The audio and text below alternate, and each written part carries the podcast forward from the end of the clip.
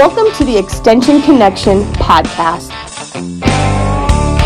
The Grant County Cooperative Extension Service is here to help connect you with research based information about economic development, energy and water, farm and ranch, yard and garden, natural resources, health and well being, and our very popular youth development program, 4 H. I'm your host, Jessica Swap, the 4-H and agriculture agent here in Grant County, New Mexico. We are part of New Mexico State University's College of Agricultural, Consumer, and Environmental Science, and we are here to serve you. So let's get started.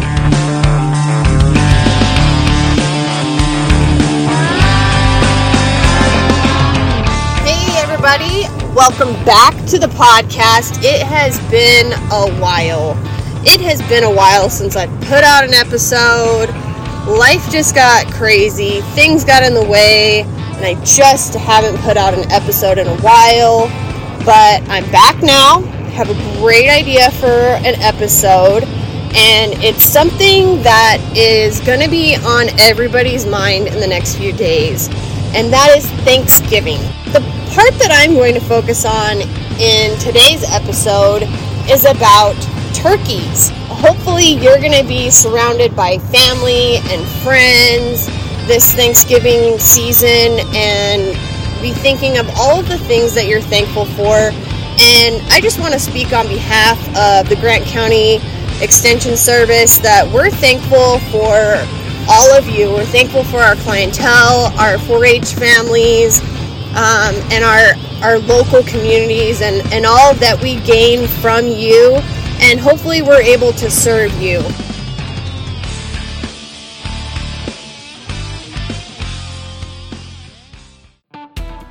I thought that I would address a few things pertaining to Thanksgiving, which is the big protein that is offered during Thanksgiving, and that's turkey. Most families are going to sit around a table, and the main protein that they're going to be eating is turkey. However, I find that there's so many myths and things that are out there that it's so deceiving when you go to the grocery store to buy a turkey. So, I want to talk about some of the things that are a part of the turkey that you're going to be eating at Thanksgiving and give you something to maybe think about. I want to be completely transparent in terms of the fact that am I the turkey specialist? Do I know everything about it? Absolutely not. I'm just an extension agent here in southern New Mexico. Here in Grant County, we're about cattle, copper. Those are our main things that we produce in this county. Um, so I had to step out of my comfort zone to really um, educate myself about about turkeys, how they're produced, what they're fed, all of those different things. And I really want to share the information that I have found with all of my listeners.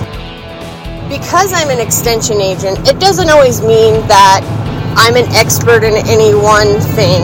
I kind of joke that uh, I'm a jack of all trades and a master of none, and this is no different. I'm able to get out there though and find good, reliable, fact, science based information. And it's part of my job to relay that information to my clientele, to my listeners, and to anybody who wants to listen. So today's podcast is all about turkeys. I'm going to be covering uh, how they're raised, how a little bit about how they're harvested, what they're fed, um, debunking a few things that you might see on the actual uh, labeling of your turkey at the grocery store, um, just to give you some facts that so you can feel comfortable and safe when you buy a turkey that you're eating a very wholesome, nutritious uh, protein at your family meal. I want to start off with saying that I learned so much researching this that I really got into it, and there's so many different things that I wanted to cover. There's just no way that I could become an expert in such a short time, but I'm to share with you the things that I found to be very interesting and that I think are necessary to talk about. What inspired me to kind of do this is not only that Thanksgiving is coming up, but I did a program for a local 4 H group all about turkeys and kind of talking about how they're harvested and going through that process of we don't just get turkeys from the grocery store. There's a whole process that takes place before that, before we get to the grocery store. And that part is the part that I'm going to be mostly focusing on. I'm also going to offer a few tips that kind of come from our family and consumer science part of things, just to offer a little bit of, you know, some safety tips. And hopefully you have an enjoyable Thanksgiving dinner around your family. So without further ado, I'm going to get right down to it. I wanted to start things off a little bit. Um, I, I'm thinking of a lot of memories as it pertains to turkeys and while I was, you know, doing this. Obviously, I think about sitting around the dinner table with my family eating turkey at Thanksgiving. However, I have not had the most positive experience with turkeys. Love to eat them, really not so much like to deal with them. Funny story before we get started when I was a kid, I was in a single cab pickup riding with my mom, and I don't know what had happened, but I was asleep against the passenger side door, and this turkey just came out of nowhere and hit the side of our pickup and hit that door, and I've kind of had a difficult situation with turkeys ever since. It seems like anytime I see a turkey, they're always in the middle of the road. I almost hit them with my vehicle um, or they're just kind of harassing me at the fair, honestly. They're always making their sounds and, and doing their thing, and I've always had kind of a little like annoyed by the turkeys, but hey, they're really good to eat, and I want to talk about that.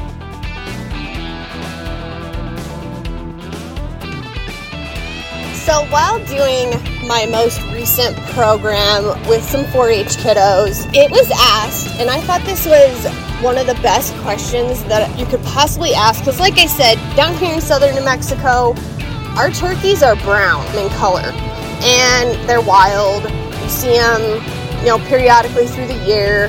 I hadn't really thought of this that the kiddos here, that's the turkeys that they have seen. They asked me, why are they white? And I thought that that was such a great question to start things off. Turkeys that we normally see, even depicted um, in cartoons or pictures, all these things, they're brown. However, the turkeys that we eat for Thanksgiving, unless you're um, harvesting your own turkey, they're white. They're actually white. They have white feathers. They're big. Um, and they're not the turkeys that we see all the time. The breed that is most used for turkeys is called the broad breasted white turkey.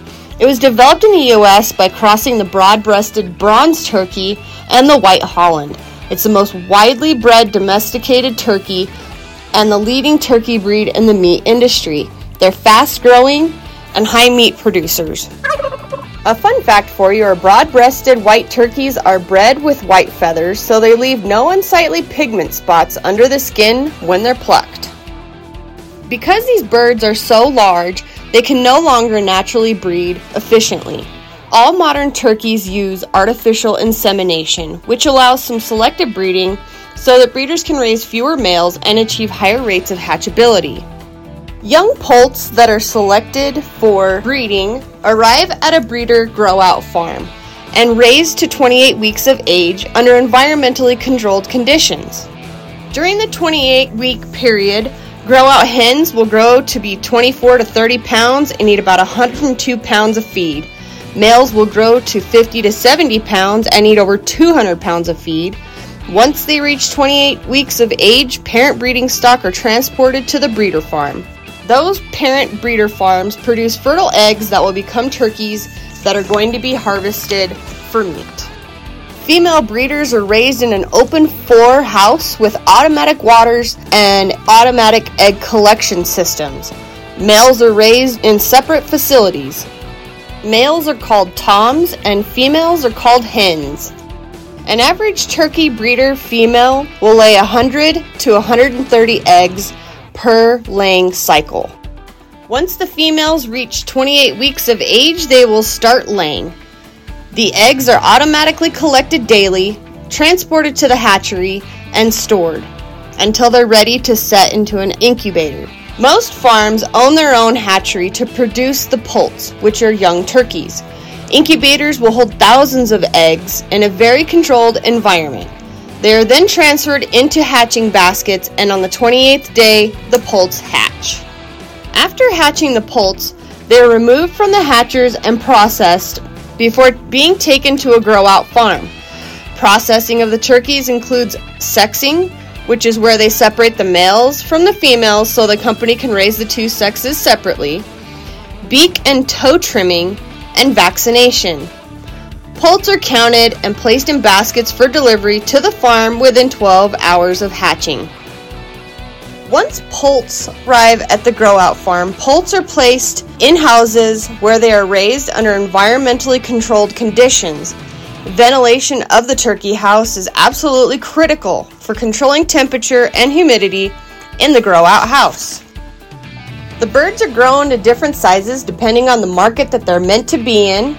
And on average, a hen turkey will consume about 35 pounds of feed, which consists of soybean meal and corn, and will reach 14 to 20 pounds in about 12 to 14 weeks.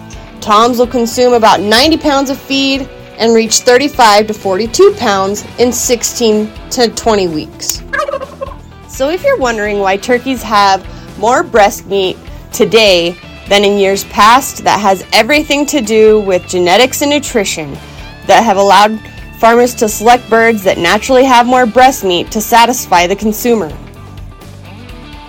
Once these birds reach the desired weight, a company hatching crew will catch and load the birds onto trucks for transportation to the processing plant. The catching crew takes a great deal of care when handling these birds to prevent bruises or injury. Another fun fact about turkeys is that a lot of times when you go to the grocery store, you're going to see um, this on the label raised without hormones. And just so you know, all turkeys and poultry are raised without hormones. That is required by federal law. It's illegal to use hormones in poultry production since the 1950s. The USDA allows turkey companies to put raised without hormones label on the packaging. However, the label has to be accompanied by a statement that says federal reg- regulations prohibit the use of hormones. However, you're going to see that there's internet rumors that go around claiming that hormones in the meat and poultry lead to early puberty in girls.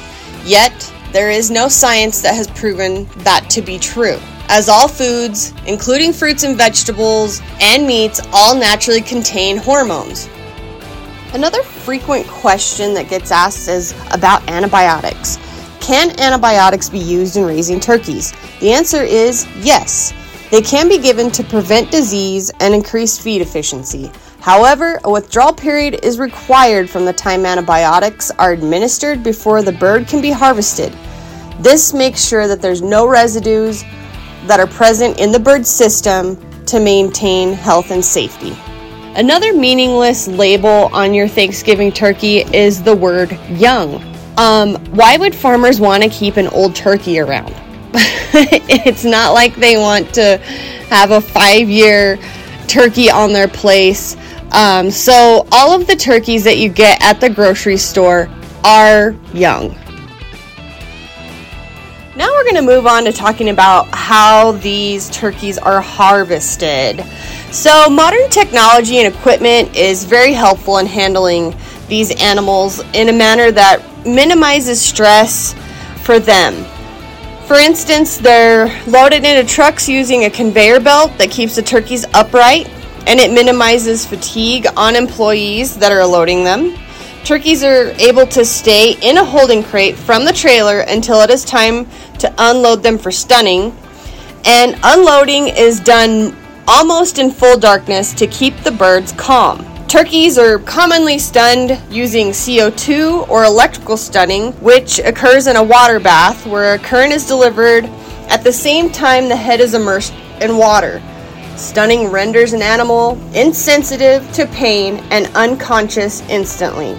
This must be done before slaughter occurs.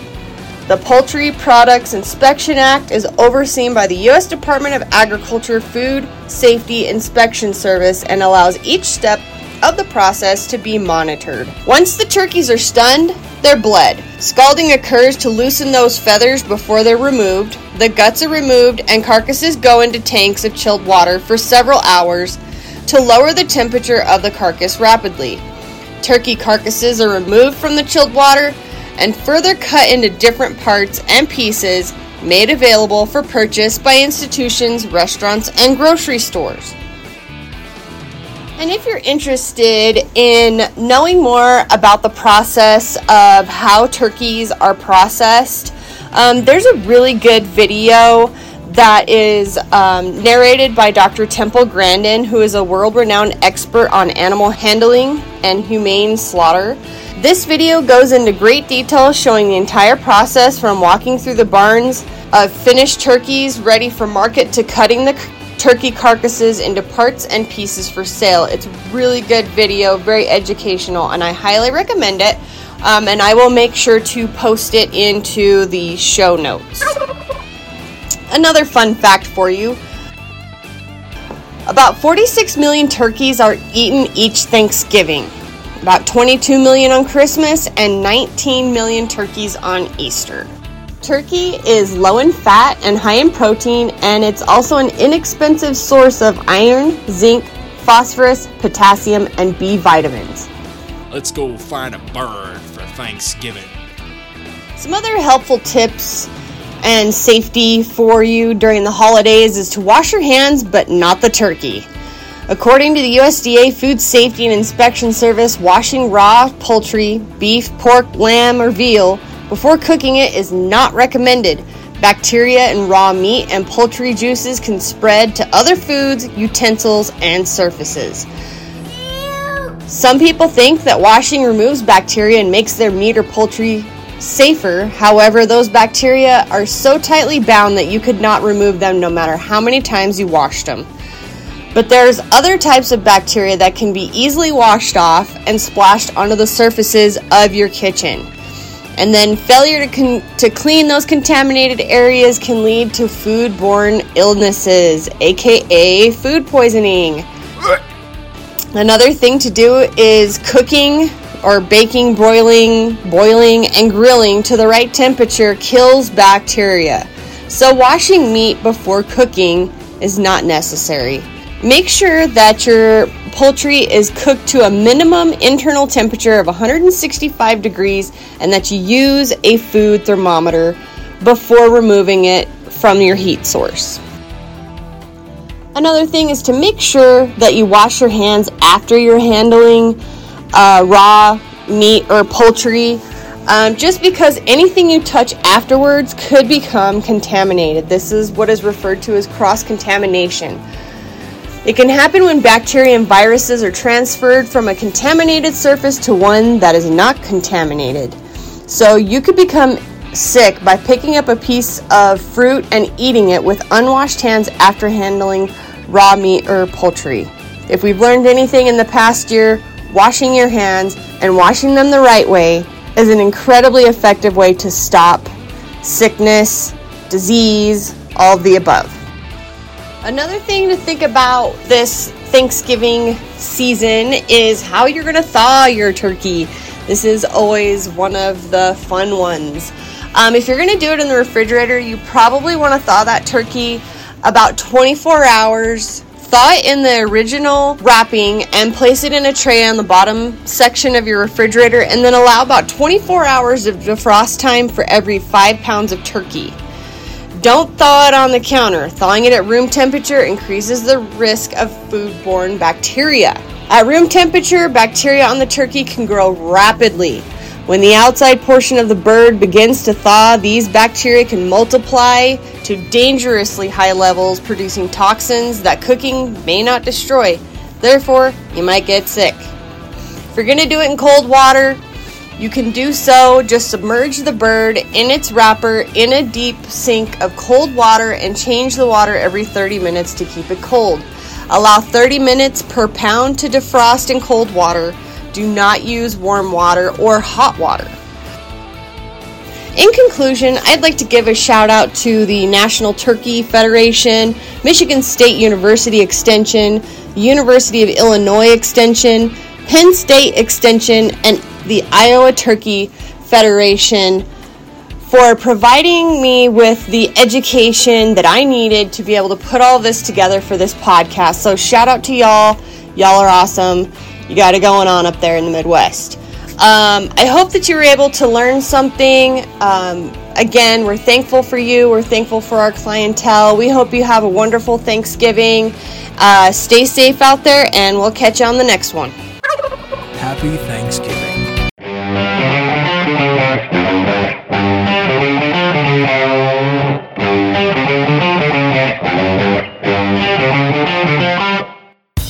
Thanks everyone for listening. If you enjoy this podcast, don't forget to hit the subscribe button on Apple Podcasts, Stitcher, Google Play, or whatever app you're using to listen to this podcast. Want more information? You can visit us at our website, grantextension.nmsu.edu.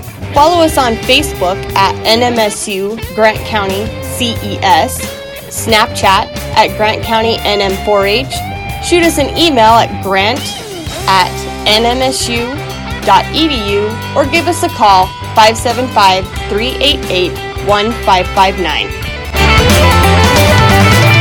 New Mexico State University is an equal opportunity affirmative action employer and educator, NMSU and the U.S. Department of Agriculture cooperating.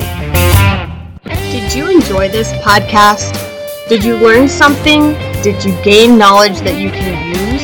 Please feel free to reach out to me and let me know. I'm always looking for feedback on what I can do better or topics that I can discuss. So please give me an email at grant at nmsu.edu.